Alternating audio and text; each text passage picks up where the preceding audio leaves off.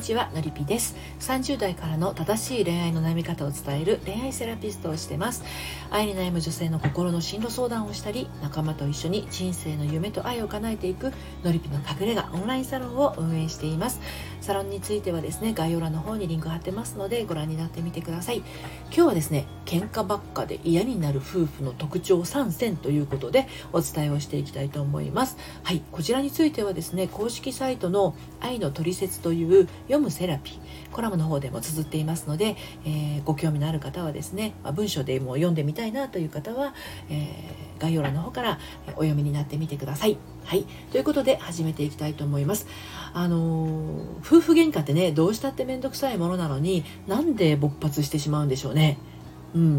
夫婦喧嘩ばかりの家庭では子供も気が休まらないですし、まあ、子供の、ね、心理面でも影響が出やすくなります。でもそれより何よりね、まあ、あのご夫婦当事者同士が喧嘩ばかりすることで、まあ、相当なストレスを感じているはずなんですね。喧嘩になれば旦那と口聞かないとか夫婦喧嘩していると子供が泣くとかね。あと夫婦の無言の時間がね冷たい空気を醸し出すとか。なんなら毎日喧嘩している。もうほんとそんな状態だったら別れたらいいのにと思うけれどどちらも相手に期待しているのか離婚になることはなく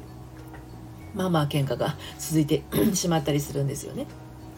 ということで、まあ、喧嘩になりやすい夫婦の特徴をねこれからお伝えをしていきますが、えー、まあ揉める夫婦の特徴ってあるの？ということで3つあります、えー、価値観の尊重についてと相手への満足度それから言葉の伝え方の部分ですね。そしてあとお伝えしたいのは言い方が夫婦喧嘩の原因の8割になっているということ。そしてあのお互いのお互いへのかな期待度が高いのはこれは愛なんだよということについてこちらお話ししていきたいと思います。で、えー、とまずですね揉める夫婦の特徴っていうのはねあるのかというところについてなんですがこれはね、あのー、まずね3つあるんですよ。うん、で先ほどお話した通りあり価値観の尊重とそれから相手への満足度と言葉の伝え方。この3つすごい大事ですよね。でこの3つが整ってる家庭ってねあんまり揉めないんですね。そしてこの3つが整ってない家庭は、まあ、ちっちゃなことでも揉めたりするんですね。で1つ目の価値観の尊重です。価値観が同じっていう意味ではないんですね。あの旦那さんと奥さんっていうのは愛し合って結婚したとしてもですね価値観が同じっていうのはありえないんですよ。全く同じってありえないんですね。で相手との価値観っていうのは違ってて当然だし、まあ、違ってて OK なんですね。で問題は相手の価値観を尊重できるかどうかなんですね。でこれはいつもおたあのお伝えしている通り相手が大事にしているものを大事にできるかどうかここに通じるものがあります。はい、で2つ目が相手への満足度ですね。結局、まあ、いかに相手が自分のことを理解してくれているかそれを感じられているかどうかがとっても重要になってきますね。いかに相手が自分のことを分かってくれているどうかっていうことです。もちろん大事にされていることも大切なんだけど一人の人間として理解を示してくれているかどうかが、まあ、大きな愛情を感じるきっかけにもつながるんですね。で満足度って人それぞれ違うんだけれど、まあ、物欲とか食欲あと性欲的に満足させてくれるかどうかよりもあの人として認めて受け入れてくれるかどうかっていうのはそれら全てをねあの包括するような意味合いがあるんですね。はい、なので、まあ、満足度もあのありますよねということですね。で3つ目が言葉の伝え方です。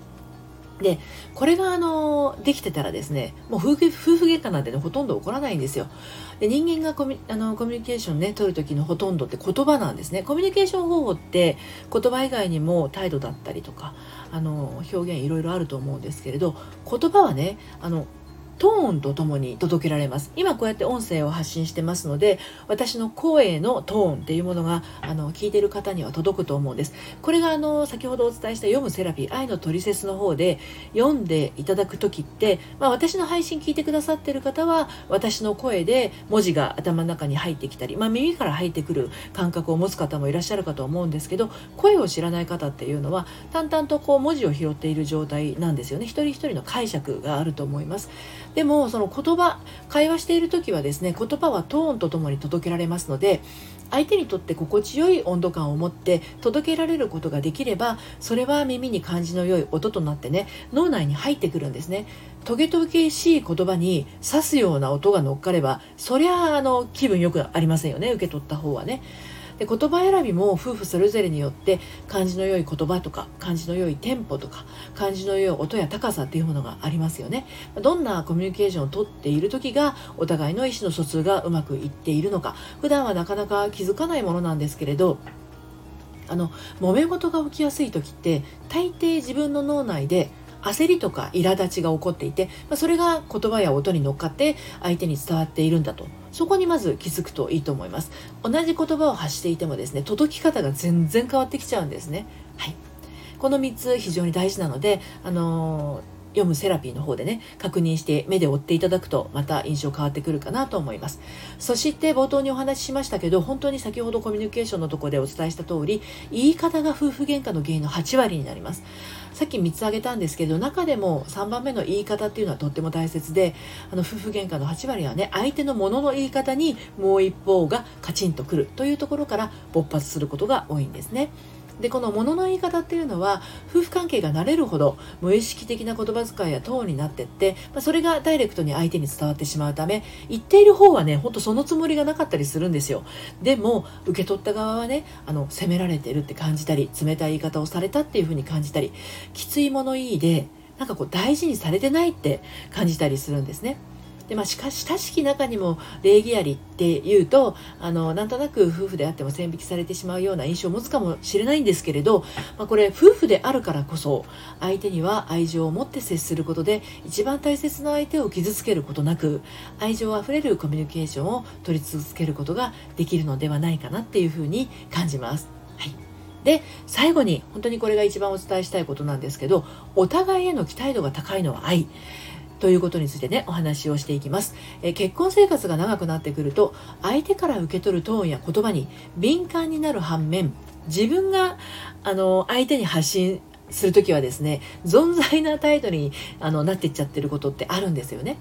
まあ、それでも相手にもっと優しく接してほしいとかもっと温かい言葉かけをしてほしいと望む思いがあるんだったらそれは愛情が相手にあるっていうことでもあるんです。ただそのことをあなたがあの相手にお願いしたところで相手はなかなか変化しづらいものでもあるんですね。なぜならこういう夫婦の場合夫側も同じようにそう感じていることが多いからなんですね。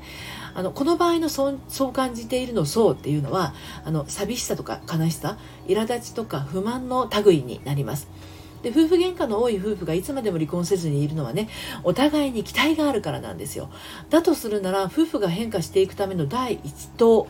投げる。第1投ですね。第1投目を仲が悪い現状の湖に投げ込むのはあなたが先っていうことになりますね。だって先に気づいちゃったんだもん。しょうがないですねこれは。湖に投げ込むのは愛のかけらです。小さなかけらでもさざ波は起こって向こう岸の旦那さんのもとに届きます。あなたができる言葉がけやトーン一つで到達時間はもっと早くなります。夫婦喧嘩が多い夫婦の場合相手がおっってねなるような出来事が日々起こることで本当に見違えるように変化をしていきます。どうぞお試しください。はい。ということで、まあちょっとなんかね、結果ばっかりで嫌になる夫婦の特徴というのは、一つ目が価値観の尊重、二つ目が相手への満足度、そして三つ目が言葉の伝え方ですね。この三つが欠けていると、もめ事が増えますよっていうこと。ですけれども、愛し合って結婚した夫婦ですからね、軌道修正は可能ですと。いうことになります。はい私のやってるオンラインサロンのりぴの隠れ家でもですねパートナーシップについて学ぶことができます。毎月1回ですねプチ講座も無料で行ってますのでご興味ある方はあの LINE の方から受け付けてますのでねえっ、ー、と概要欄の方で確認してみてください。最後まで聞いていただいてありがとうございました。それではまたさようなら。